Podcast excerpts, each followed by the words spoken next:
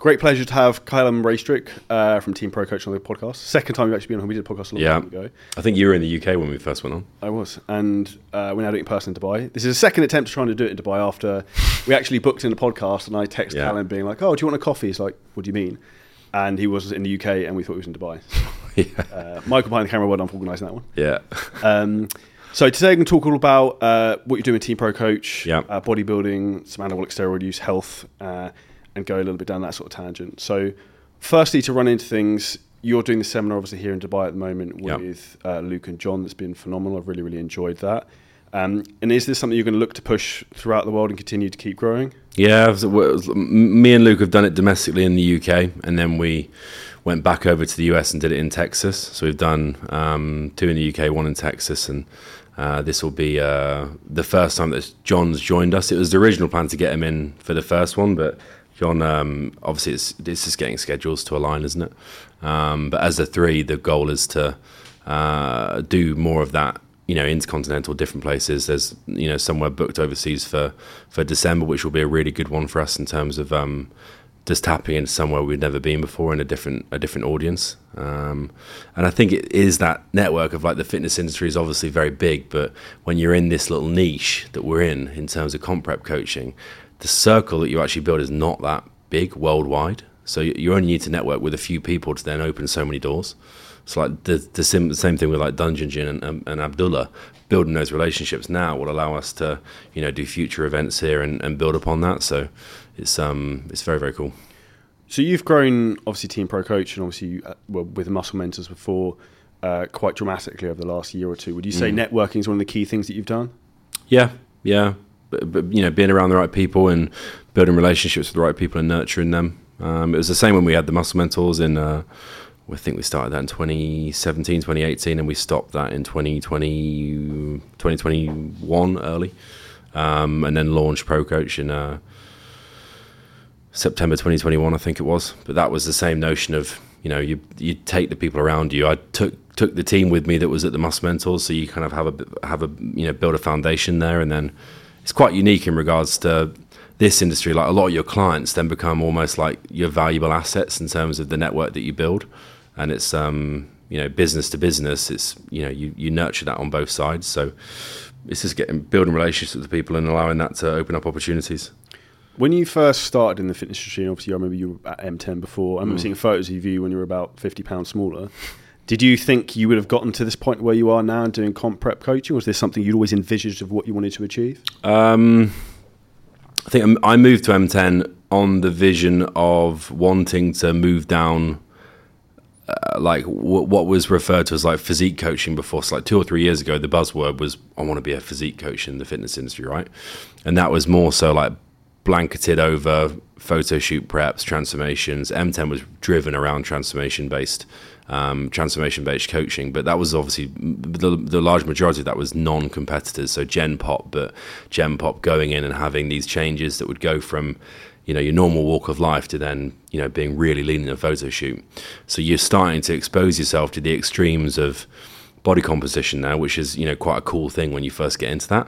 And then I think the more I did that with Gen Pop to getting them in you know incredible shape for photo shoots, and the more you got an eye of that, and the more I was around that environment. You know, there's the likes of uh, like Josh Maley is like Mr. Universe. Now he's now a pro, IFBB pro. Um, there's a couple of other guys that were around that circle that used to train in the gym and PT there. And the more I saw that, the more I kind of fell in love with that. Um, and then it kind of led me into there's a few people that I started coaching that wanted to compete, or a few long term clients that were like, I fancy doing a, a show now, and they've done a couple of shoots with me, and then one thing led to another, and it just started to um, kind of build momentum from there. Do you set goals and have like a, a vision of what you want to achieve next three to five years? Obviously, what you've done has been obviously impressive in terms of what clients you've achieved. And I know, obviously, from your presentation yesterday, in terms of mapping things out and reverse engineering things back, is that almost what you're doing within your life, like in terms of business and like relationships?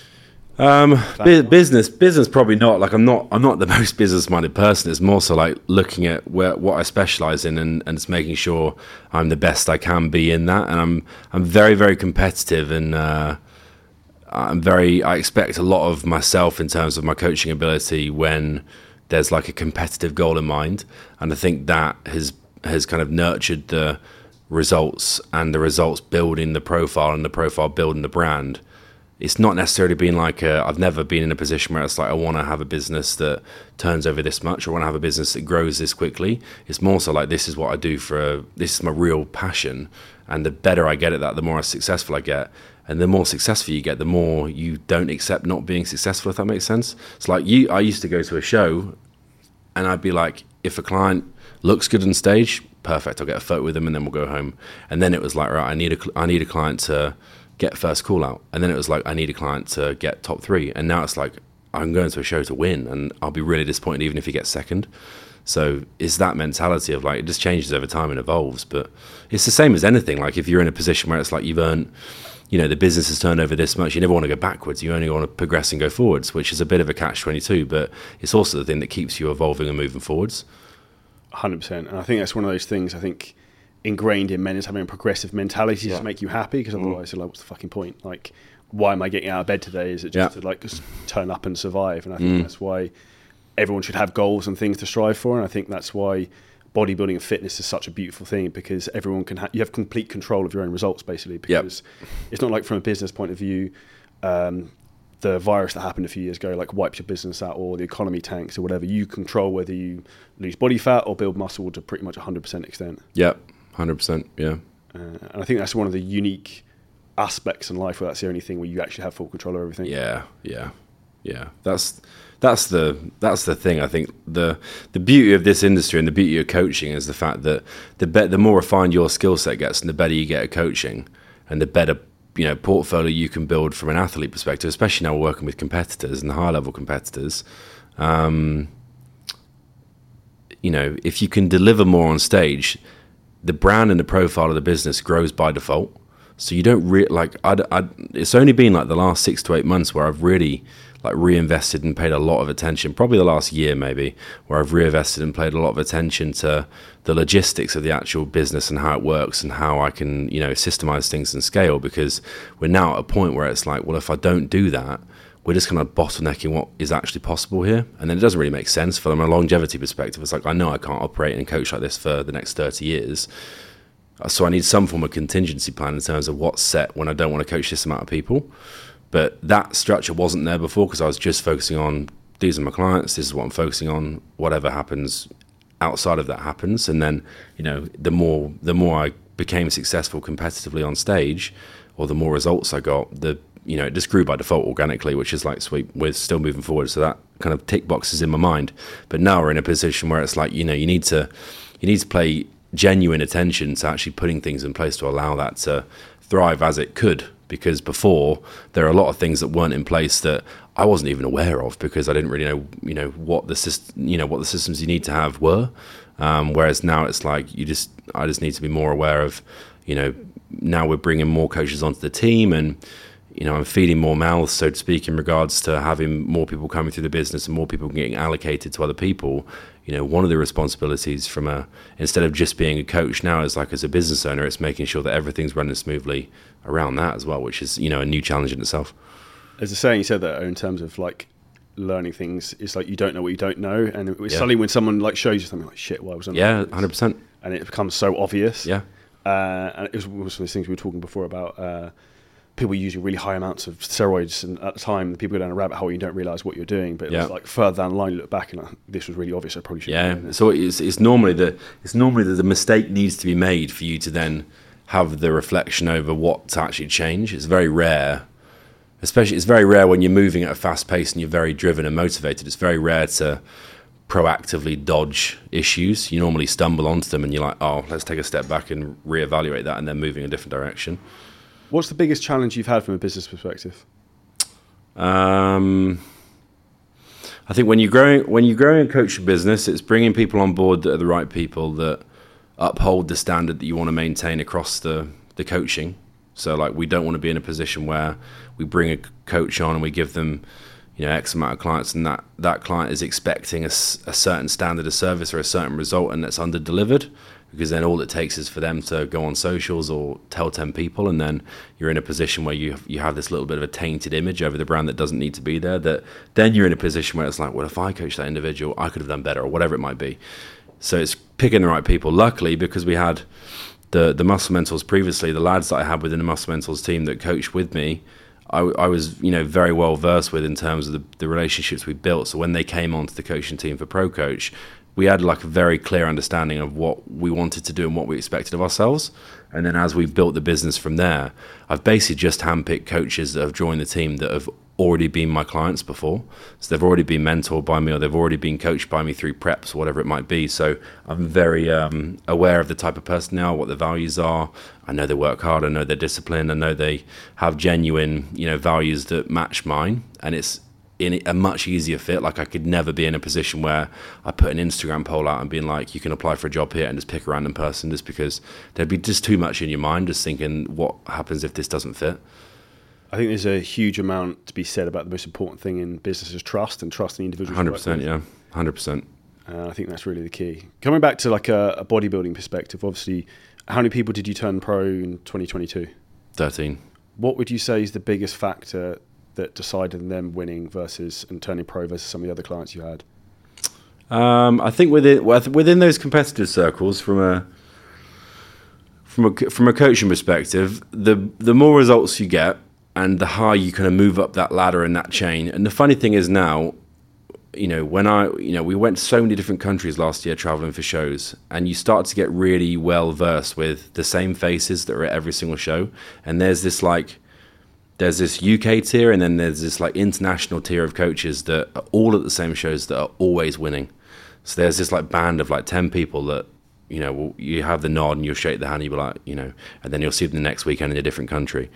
And I think in that in that regard, the the more you can spend time in those circles and have your face recognized, and then also be successful in those higher pressure environments, the more the cream of the crop in from a competitive standpoint start to trust you, and then you start to get the inquiries where it's like, I can't even believe that guy's inquired with me because for the first time it happens, the first time you get a big name on DMing in your Instagram, you think it's like spam, and then you like scroll back and you're like, holy shit, I followed that guy for like ten years and now he's applied for coaching.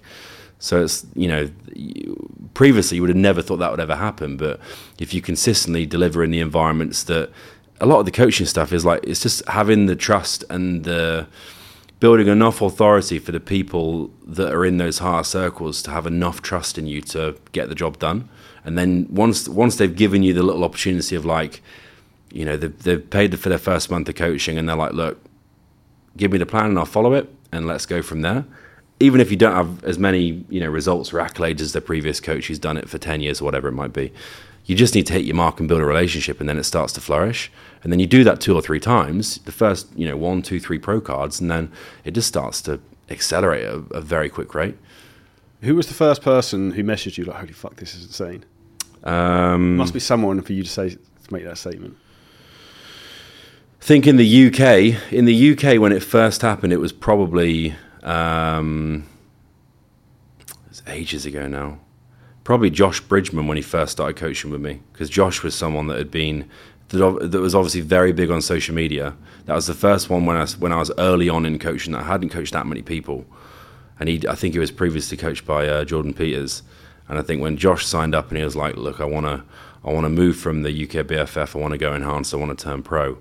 Then that was the first time that you know I was in a position where I coached a client that had their own big following, and I coached a client that you know put me on their platform that allowed allowed me to kind of flourish in terms of getting exposed to more people, getting the brand exposed to more people. And then once you're in a position where it's like, right, I did that you know, I I, uh, I did that. I got a few more, and then people like um, you know Brandon signed up for coaching, and then it happened again.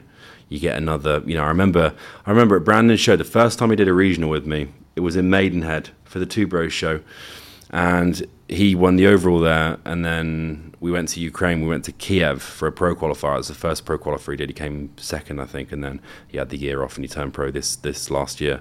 But I remember that first show in Maidenhead he put on his Instagram, "Hey guys, this is my coach. He's going to go on Instagram live when I'm on stage. If you want to watch me on stage, you know, follow him and, and go on Instagram live." And I got like ten thousand followers in the space of like twelve hours, just because people were just like, "Oh, Brandon's page. He's getting all these story views because it's a day he's competing. He's got so much traction." I think it was like eight and a half thousand followers. and um, that that was the first time I was like, holy fuck, like this is nuts compared to like the traction and the pull that these individuals can get. And then a, a, a few months after that, you know, you, you get a, few more individuals that, and the most important thing there is like, yeah, it's the social media stuff and the rigmarole there that I, I try not get too drawn into, but they're like genuine athletes that have a lot of potential, and they all genuinely have potential to turn pro, which they've all turned pro. All those in all those first guys and girls that have that have done that have all done that now and achieved it, and now they're in the pro leagues. It's not you know, it's not the influence that says this or that, and then it's like it, do, it they don't deliver. Like they've all walked the walk, and I think that being in a position where it's people that have tried to do it before that haven't done it and fallen short, and then they've suddenly achieved that, you get a lot of recognition in terms of like there's a bit more authority with right he can he can get the job done or he can get the results, and um, then it started moving from like the fitnessy Instagrammy type platforms to the actual pros and the and the high level competitive circles, um, and now there's like 42 pros on the team. It's like most of my clients are IFBB pro if you told me that like five years ago, my I'd have been like, nah, stupid. Do you know it's a big difference coaching the pros versus amateurs? Um, well, the the the objectives are obviously a lot more ambitious for one. Which you know, at the start when I had people you know booking in for pro shows and I was in there, it was a little bit overwhelming because it was like, well, I'm, you know, the the stakes are high. There's people watching.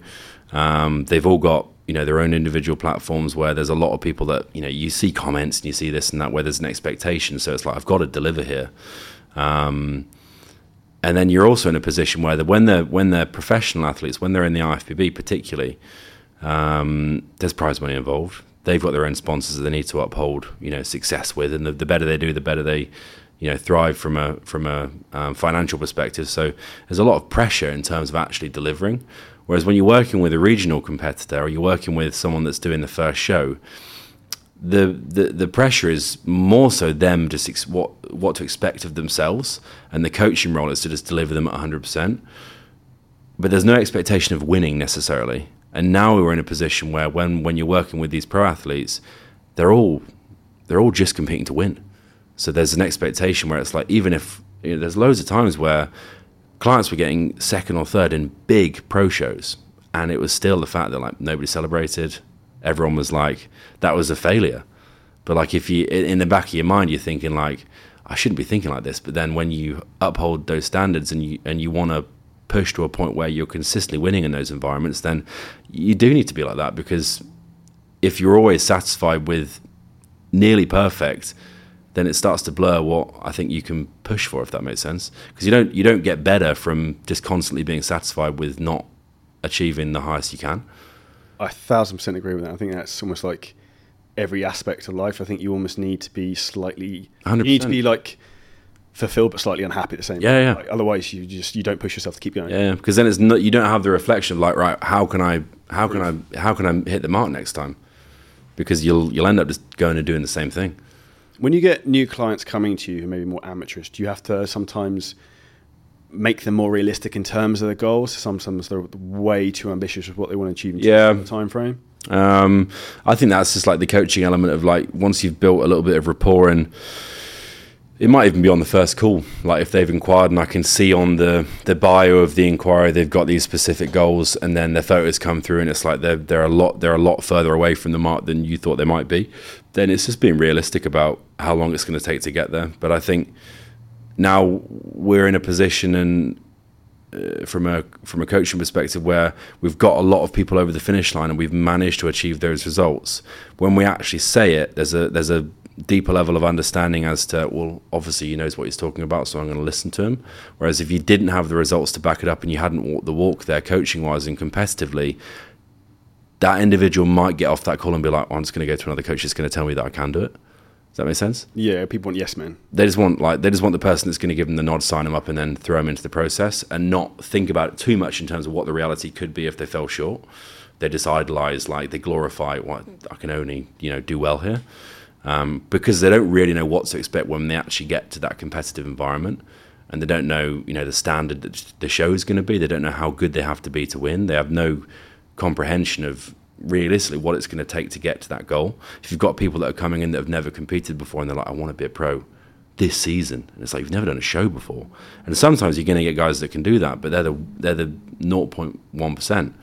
Um, but I think the more authority you have, and the more trust people have in you to get the job done, the more understanding they have over like acknowledging the fact that if you said that, then it's like right, I'll get my head down and I'll do what needs to be done. When you have some of these clients coming to you, obviously uh, PEDs are a huge aspect of bodybuilding, mm. probably more so than they should be. People should probably focus on training and nutrition. Mm. Um, how do you have that conversation with them in terms of like risk to reward? I know you mentioned today, I think it was yesterday, that some people like literally just don't give a shit and do want to take everything under the sun. Yeah. How, do you find how do you try and control that conversation or that narrative? Um, I think you've just got to have like I've always used the stance of like having awareness over the risk of the decisions that you make, and from a coaching perspective, you've got to have the ethical position of like when we said in the seminar, it's the ability to always have the stance of not you know do no harm as a coach, whether that's from a training perspective, whether that's nutritionally, having an awareness of how to program effectively.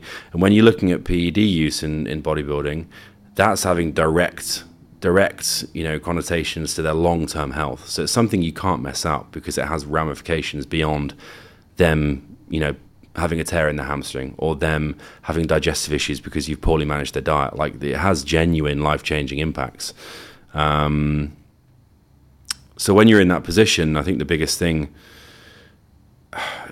is an awareness over the risk and then making them fully appreciate the fact that if they make those decisions, they've got to they've got to be well thought out in regards to having to deal with the consequences if they happen. Because a lot of people that start bodybuilding, we've all been there. When you're not aware of the ins and outs of the ramifications long term, you feel like you're invincible and you're willing to do anything to progress. It's like, I'll worry about that later. It's never going to happen to me.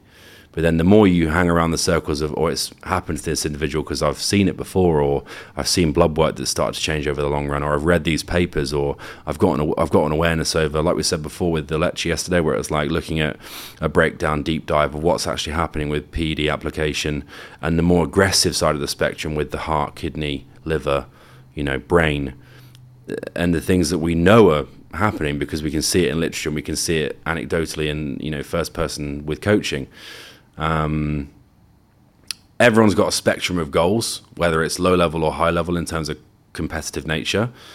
And the guys that are on the lower level, you just got to be realistic in terms of like you just you don't need to do this in terms of be that aggressive. And there's a system that we follow, and this is how I'm going to coach you, and they'll understand. If they don't understand, then it's not going to work.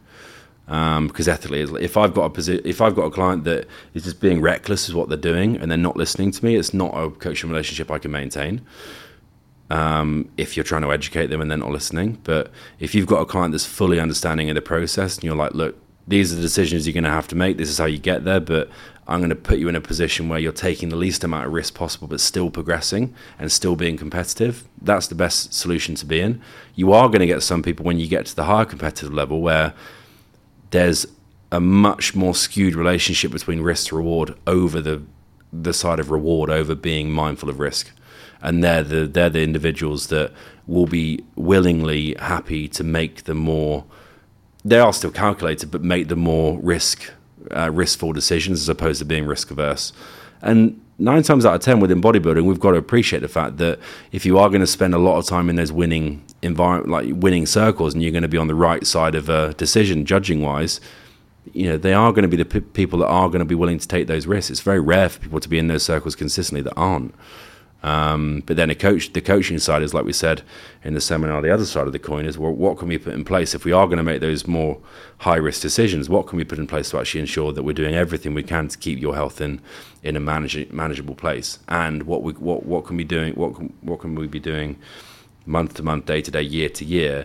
to monitor the potential changes that are occurring? So if we do feel as though things are taking a turn for the worst, we can put things in place to stop that happening. Have you ever had to turn clients away who have gone to the abusive side, who won't listen in terms of reining in drug use? I've had to. I've, I've had clients that have not signed up. Um, if I'm not willing to, uh, if I'm not willing to step into a process with the position they're currently in, so it's happened quite a few times. Funnily enough, a lot of, a lot of the individuals have been female, not male, but if it's females that are starting a prep where I'll get them to run blood work and their blood work is poor, and I know they're already on potential, like they're on compounds, they're on these substances, whatever they might be, and I'm giving them the layout of like, look, this is not a position you want to be in long term, and what you're doing now is not conducive to making any of this better. And they're like, but I've got a show in eight weeks. I'm not going to be in a position where I'm going to say no to prepping them, or if I say, look, I suggest strongly suggest we do this first, then they're going to go to another coach, and you'll see them. You know, you'll see them on social media the week after signed up with X and X because X and X, you know, have have skewed have skewed um, values in terms of what what stance they take ethically. Um, but in that situation, it's like if they're making those decisions, then you just can't you just can't be in a position where you're well where, where you're ready to be part of that but it is the fitness industry where it's like if you if you say no to someone, you will see them the next week. Just sign up with the next person. What's the most ludicrous cycle you've seen when someone's come to you? I imagine you've seen oh, some crazy shit. Stupid stuff, yeah. Stupid stuff. And it's normally the people that it's not normally the people that you'd look at inquiry and go, Jesus, they can be really good. They're, they're you know they're going to be a top level pro or they're going to be on the Olympia stage. It's usually the people that genetically don't have the genetic prowess to go a long way in bodybuilding, and the way they're forcing progression is just through drug abuse. That and that's the individual that shouldn't be. The reality of it, that's the individual that shouldn't have the higher level competitive aspirations of bodybuilding. They're just, they're, they need to be in a position where they accept the fact that they're never going to look like, you know, Nick Walker. They're never going to look like that because genetically, for for the, for them to get there, they'd need to, to, to abuse so much nutritionally, you know, PED PED wise that they're going to compromise so much in the process. It's not worth the it's not worth the journey going there. So it's pulling them back down to a, the reality of like your own individual, and you know you should be setting your goals off what's realistic because they're still going to give you just as much sat- satisfaction and reward. It's just you know people will, you know, it's the difference between like if you have somebody competing in the NPC, say you this year, if you set goals of I want to get a top five in really competitive NPC shows, or I want to get a top three, or I want to win, those are all realistic goals. Whereas if you've got a client, or if you said to me, I want to be Mr. Olympia next year, well, you know that that's never going to happen. And you know that even if you had those goals, what would be required for you to get there would be ludicrous but it's the it's it's the individual that blocks out the risk factor and just removes that from the equation. That's the situation which is messy. How do you think? How do you actually control that conversation with clients? Do you just find do you find men are worse than that or women? They're they're both just as bad. Um, they're both just as bad. Women. The only situation with female competitors and athletes is you're dealing with a much more fragile situation. Hormonally. Yeah, hormonally, physiologically. And you're dealing with issues that if you've got a male and you know there's there's an individual at the seminar today who's had a, who's had a stroke in the last 12 months and he's he's competing again because he can manage that and he can stay in control and if he's in a position where he sees things take a turn for the worse then you know he'll wrap that up and he'll move on into a you know he'll, he'll, he'll replace bodybuilding with something else competitive or he'll replace body, bodybuilding with something else that gives him the same gives them the same you know reward. Um, and that's what, what you see a lot of these guys that compete that stop competing. They might go into endurance sports. They might start doing jiu-jitsu. There's you know you saw jordan when he stopped bodybuilding for i think he is starting again now but when he stopped for a period of time he started doing more conditioning work in jiu-jitsu because it's a discipline that you're just transferring skill over. Um, but for females, the the risky thing is, and when you're looking at virilization and androgen use, once it's done, it's done. Like you're not taking a step back from that. Um, and you're going to get certain competitors that they're usually in the circle of the female competitors that are competing in divisions and categories that basically require that as part and parcel of what they're doing to achieve the look they want to achieve. So, like WPD, women's physique, or women's bodybuilding most of those girls have just accepted the fact that there's going to be a some some level of compromise there long term. But if we're in bikini or wellness or figure, there's that skewed line of what you're willing to do to get there, and then nine times out of ten, that situation where they say I'm willing to do anything. In 15 years' time, when they want to have kids, in 15 years' time, when they're sat at home as a as a mum and they've got two children there, or maybe they couldn't have children at all, they're going to have that little voice in the back of their head, like, "Why on earth did I do that when I was 20, 22, 24. It's one of those things. I went to the Olympia Vegas, obviously, as you did, and yeah. I found out from what uh, a friend what some of the top bikini competitors were do, like taking, and I was like, "Holy shit!" Mm. I like didn't even I didn't correlate like the level that they were like pushing stuff to. Yep. Which for me just seems like insanity. Yeah, which is why uh, you know in some of those situations you're going to see some of these competitors rise and then they'll just fall off the face of the earth, or they'll have to stop competing, or they'll retire early. And you know a lot of a lot of the top level athletes in this in those circles, they will be more aggressive, but they'll also have an understanding of you know what they need to put in place and the monitoring they need to put in place to manage that. Because the higher level the coaching gets and the higher level the sponsors get and the higher level the facilities they're training in get and their network gets, you know, they're probably going to have, you know, some form of physician or doctor that's going to work alongside them, or their coach is going to be averse in um, monitoring blood work and tracking those things, so they can make the decisions. The the the the, the, the usually the more risk high risk situations are the national level or the regional level competitors that don't have those voices and input externally and objectively that say like dude like you should stop doing this or if it's a female competitor it's like you really don't want to be doing this for, for a long period of time. Those are the risk, riskful situations because those are the people that don't have the resources around them to tell them any different. With your own bodybuilding career and training obviously you pushed up to like 300 pounds. Yeah. Did you turn back on that and obviously bring your weight down because of health reasons? I just didn't need to be there I just didn't need to be there. When I when I made the choice, I competed once in 2019. I did one show, I won that show, and it's like right, never, I've never lost one a and done. Never lost a bodybuilding show. How many have you done? One. Um, I, I wanted to go through that process to, you know, more so. I, obviously, I, I love I love training and um, I love bodybuilding as a sport. I, I, love watching that in terms of like being at shows, being at the Olympia, being at these shows in the US, you know, being at the Arnold's, whatever. But I didn't really get when I was up there myself on stage, I didn't really get much from that in terms of the actual stage time. It was obviously great to like see see the process through, but I didn't love the the element of being on stage. I just love the process of actually getting there in the first place. And training is always going to be a big part of my life because it's just something I really enjoy to do. And especially the more busy you get and the the the the higher stress levels get training's then just an escapism in terms of like I need to train to keep my focus and keep clarity because once I leave the gym, I could go to the gym with a million things in my head and then if I put my phone on airplane mode and put some music in my ears and just train for an hour, I can go to the gym just you know with some with some clarity back in my mind.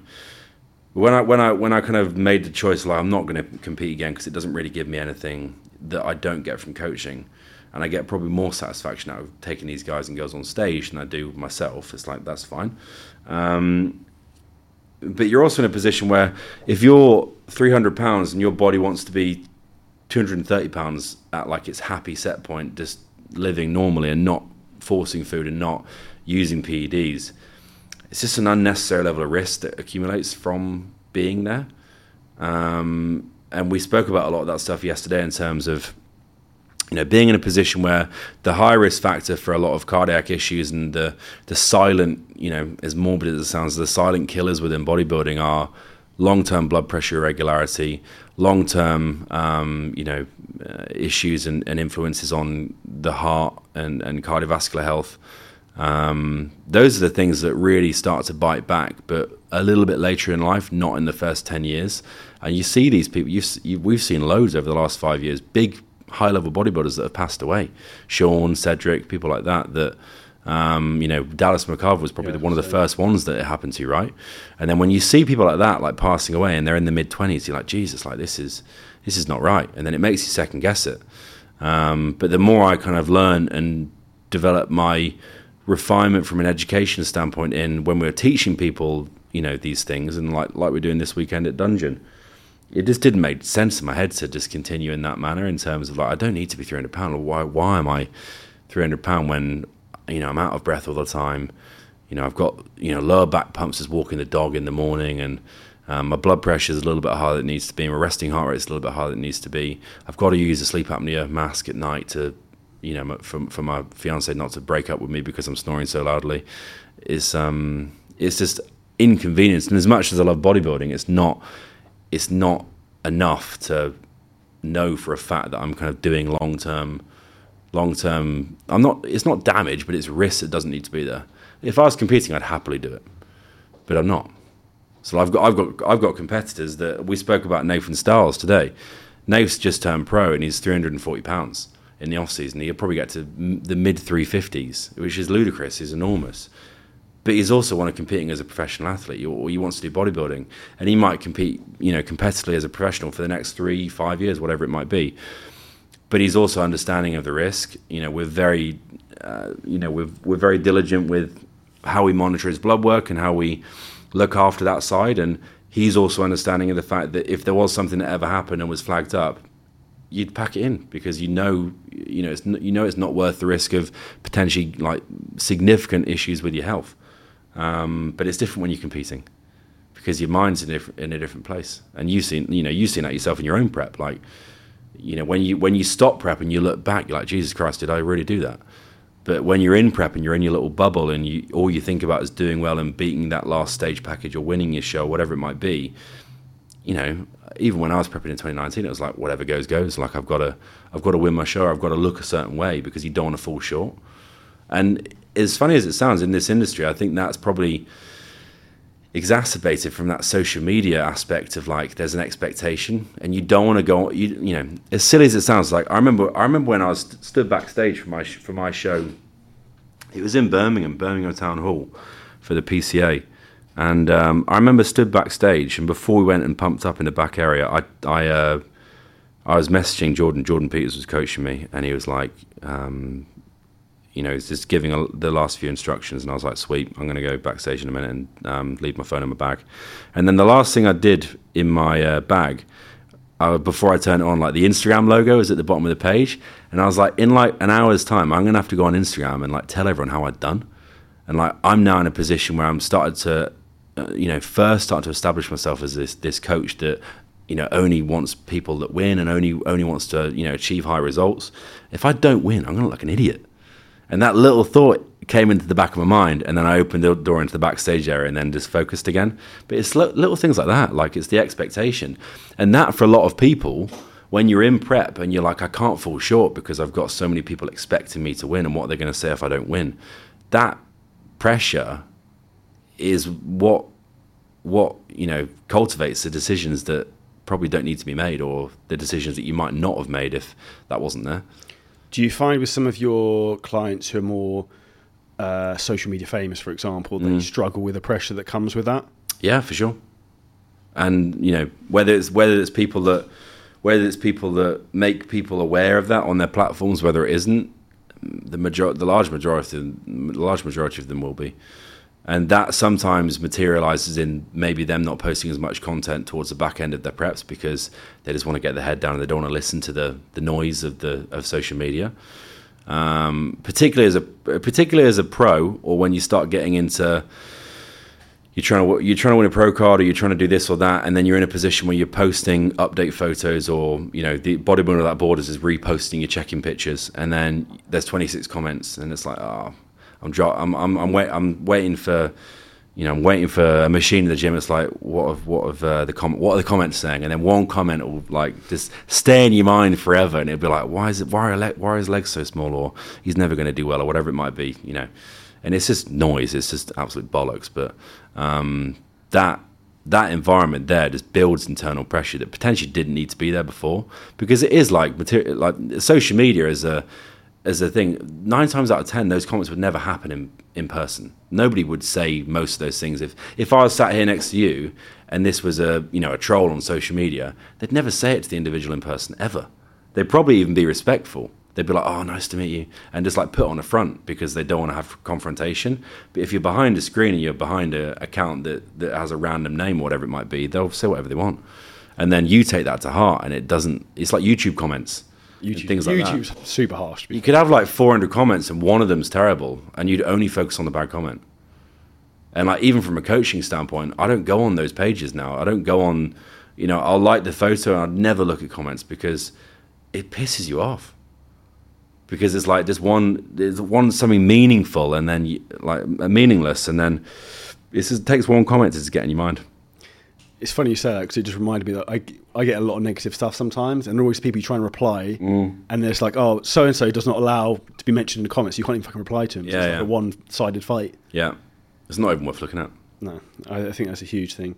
In terms of like your own productivity and work, is there anything you do? Obviously, I know you work retarded hours and like to stay mm. up till two o'clock in the morning on your laptop, um, and also travel the world twenty four seven. Mm. is there anything you do from a like a cognitive point of view to like optimize your performance from a work point of view, or you're being structured in terms of like maximizing your output in terms of what you do day to day?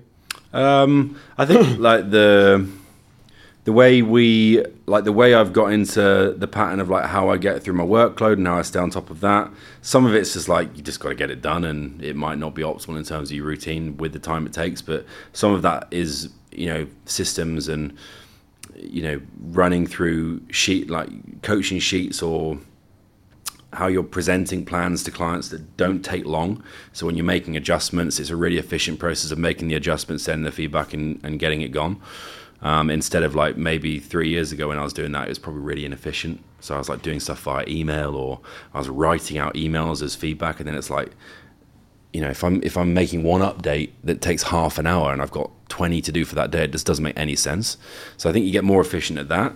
Um, I'm a firm believer of like making bread whilst the oven's hot. So I know for a fact that I'm not going to be able to sustain this for the rest of my life, and I also know that like we're trying to have um, we're my we're trying to start a family now, and um, my missus is in a position where it's like no, she wants to she wants to have a, a child, and I even know when we when we have a kid, like I'm going to have to change a lot of the things that I'm doing and mold that around that kind of family aspect. But that's fine because uh, you know that was always the goal.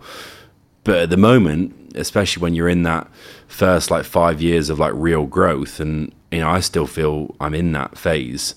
You've just got to do everything you can to try and grasp onto it and, and nurture it because that's ultimately going to be what's going to set you up when you're you know 40 when you're 50 that you can't be in a position where nine times out of ten you probably won't be able to work to that capacity, and you probably don't want to twenty years down the line. Um, but you know, it's I don't. The the uh, the irony is with coaching, with what I do now, and even like long hours. If I wasn't doing it, I'd be forcing myself to not do it, and if I wasn't doing it, I'd just still be thinking about it anyway. I, I'm happier doing it than I'm than I am not doing it. If that makes sense because it's not something I see as like. I remember leaving leaving university, and I worked with my I worked at Michael Page in London in recruitment. Yeah, I And I hated every minute I was in that office, and like I couldn't wait to leave.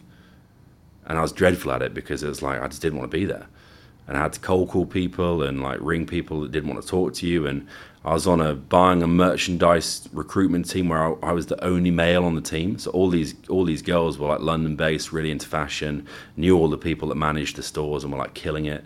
And I was still like, I have no interest in this whatsoever. Um, but when you're in those environments, you, you you you dislike the effort that it takes to become successful, and you dislike the process to get there.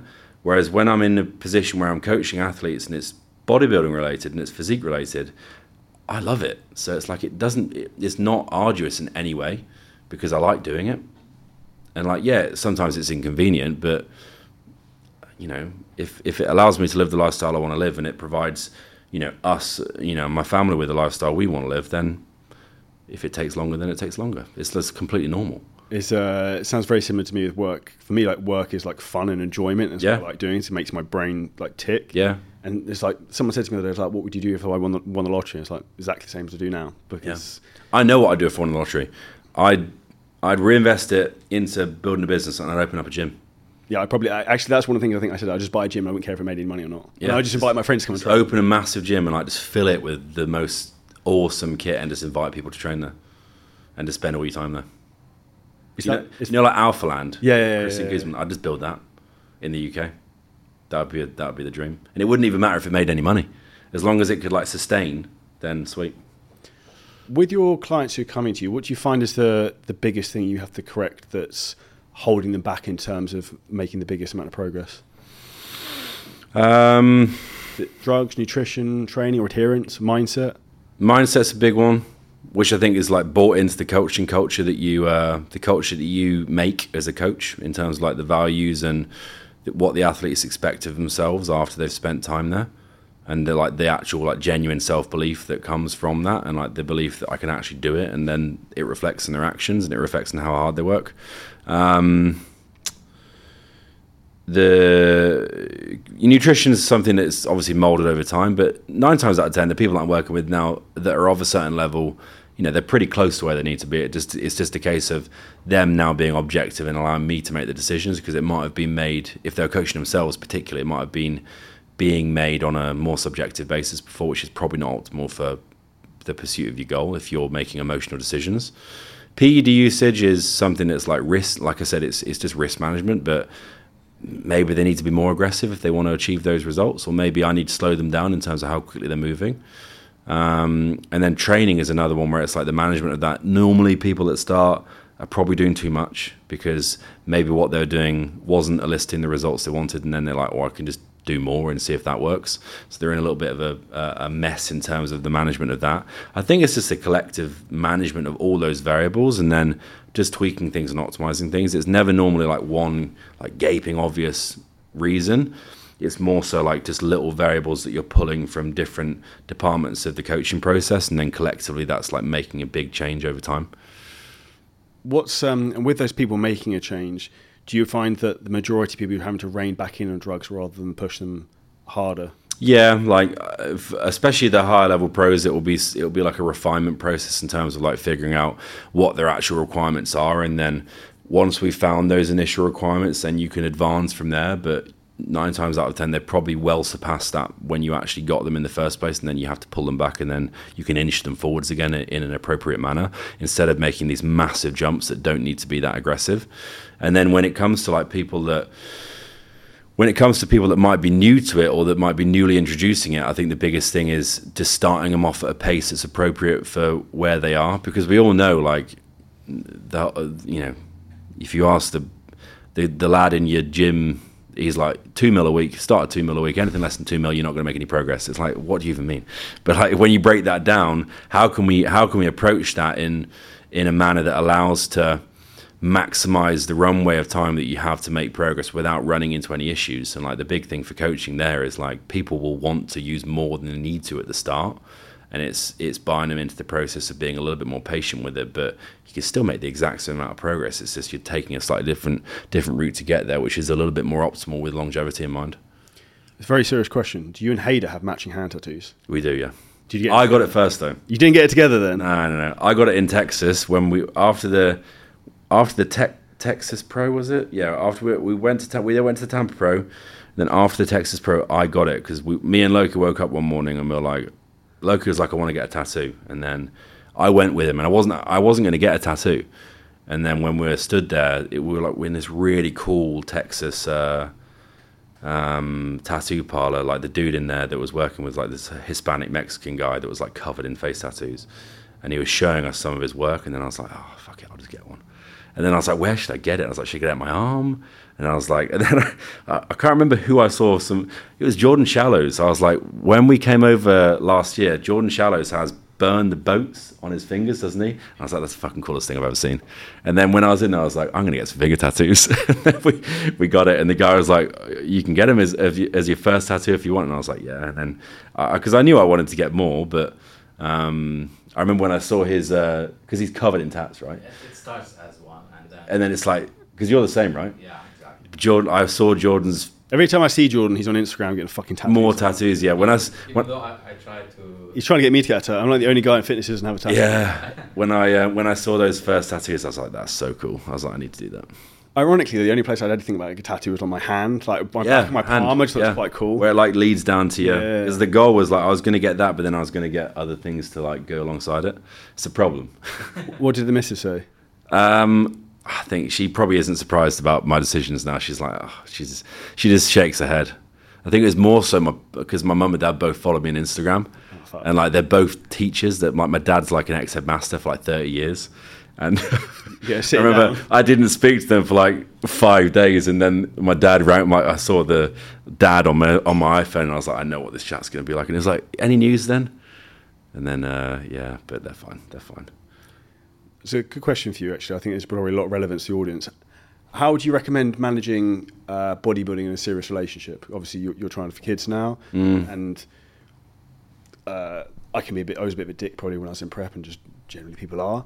Any advice on people managing that scenario and what you say to clients to stop them like throwing everyone out of their life doing that? Um, I think, especially if you want to pursue it over the long course and you want to pursue it uh, competitively, you need to have a partner that understands and it's quite hard if that individual's never been exposed to bodybuilding before and you might need to go through one prep which is like testing the waters to start and then when you go when you go through a second prep, they're a little bit more understanding of what to expect because they've seen you come out of that post show environment and they've seen you change back to your normal self again. They've seen you become more patient. They've seen you less erratic. You know, you're not hungry anymore. You're not fatigued anymore. You know, the back end of prep, you don't you wanted to stay in your little bubble. You don't want to. You know, you don't want to spe- spend. Showing no emotion. Yeah, that's, that's the thing though. Like I remember being the back end of prep in 2019, and like I'd be sitting on the sofa with Hannah, and she'd like want to like cuddle up, and like I didn't even want to sit on the same sofa. I was like, I just want to be in my own little bubble in this. It was you're in this really strange place, like psychologically, but it's just the environment you're in and, and where you're taking your body, and obviously the drugs just amplify all those things. If you're using if you're using different compounds to maximize the results of your physique, as we said before, with the with the impact it has on your brain, like it changes things and it shifts things. And like you've got high food focus, you've got high hunger, you've got very low energy levels. All those things exacerbate those personality traits that not that, that are not optimal, that really aren't you in terms of like your own values and who you are as a person because it shifts a little bit. You become a little bit more erratic, you become less patient, whatever it might be. Um, and obviously, energy levels wise, if you if you're always tired at the back end of prep, you don't want to do anything. You just want to train, you want to eat your meals, and you just want to be in your own little bubble. Especially if you're busy with work. So when they suddenly want to go and go on that walk, or they want to go on a cinema, or they want to go on a you know a date night, you're like, I can't be asked because I've got no energy. But then you get that back post show. So I think if it's someone if it's someone in a relationship where they haven't been through the, a, a, a prep before with the partner, then making them aware of like, look, things over the next 20 weeks, whatever it might be, are gonna potentially go in this direction because of the goal I'm chasing. But I'm also in a position where post show you'll start to see a lot of that thing, a lot of those things change that might have been might have been manipulated in the prep itself. And then when once they've been aware of that one time, when you come to revisit it, it's quite a different process because I think the partner understands a little bit more in terms of like I've seen this happen before, and you they kind of know the deal, and you also appreciate the fact that potentially what they've said after the prep, if they said like this really upset me, I didn't like this, you're also going to be acknowledging the fact that if you start to clock things that happen again, you're probably going to shift a little bit in terms of not allowing them to happen as much as they did before. And sometimes you're to, you know, you, people are going to be in a relationship with people that um, have already been through that process or have already competed themselves, and they have a deeper level of understanding.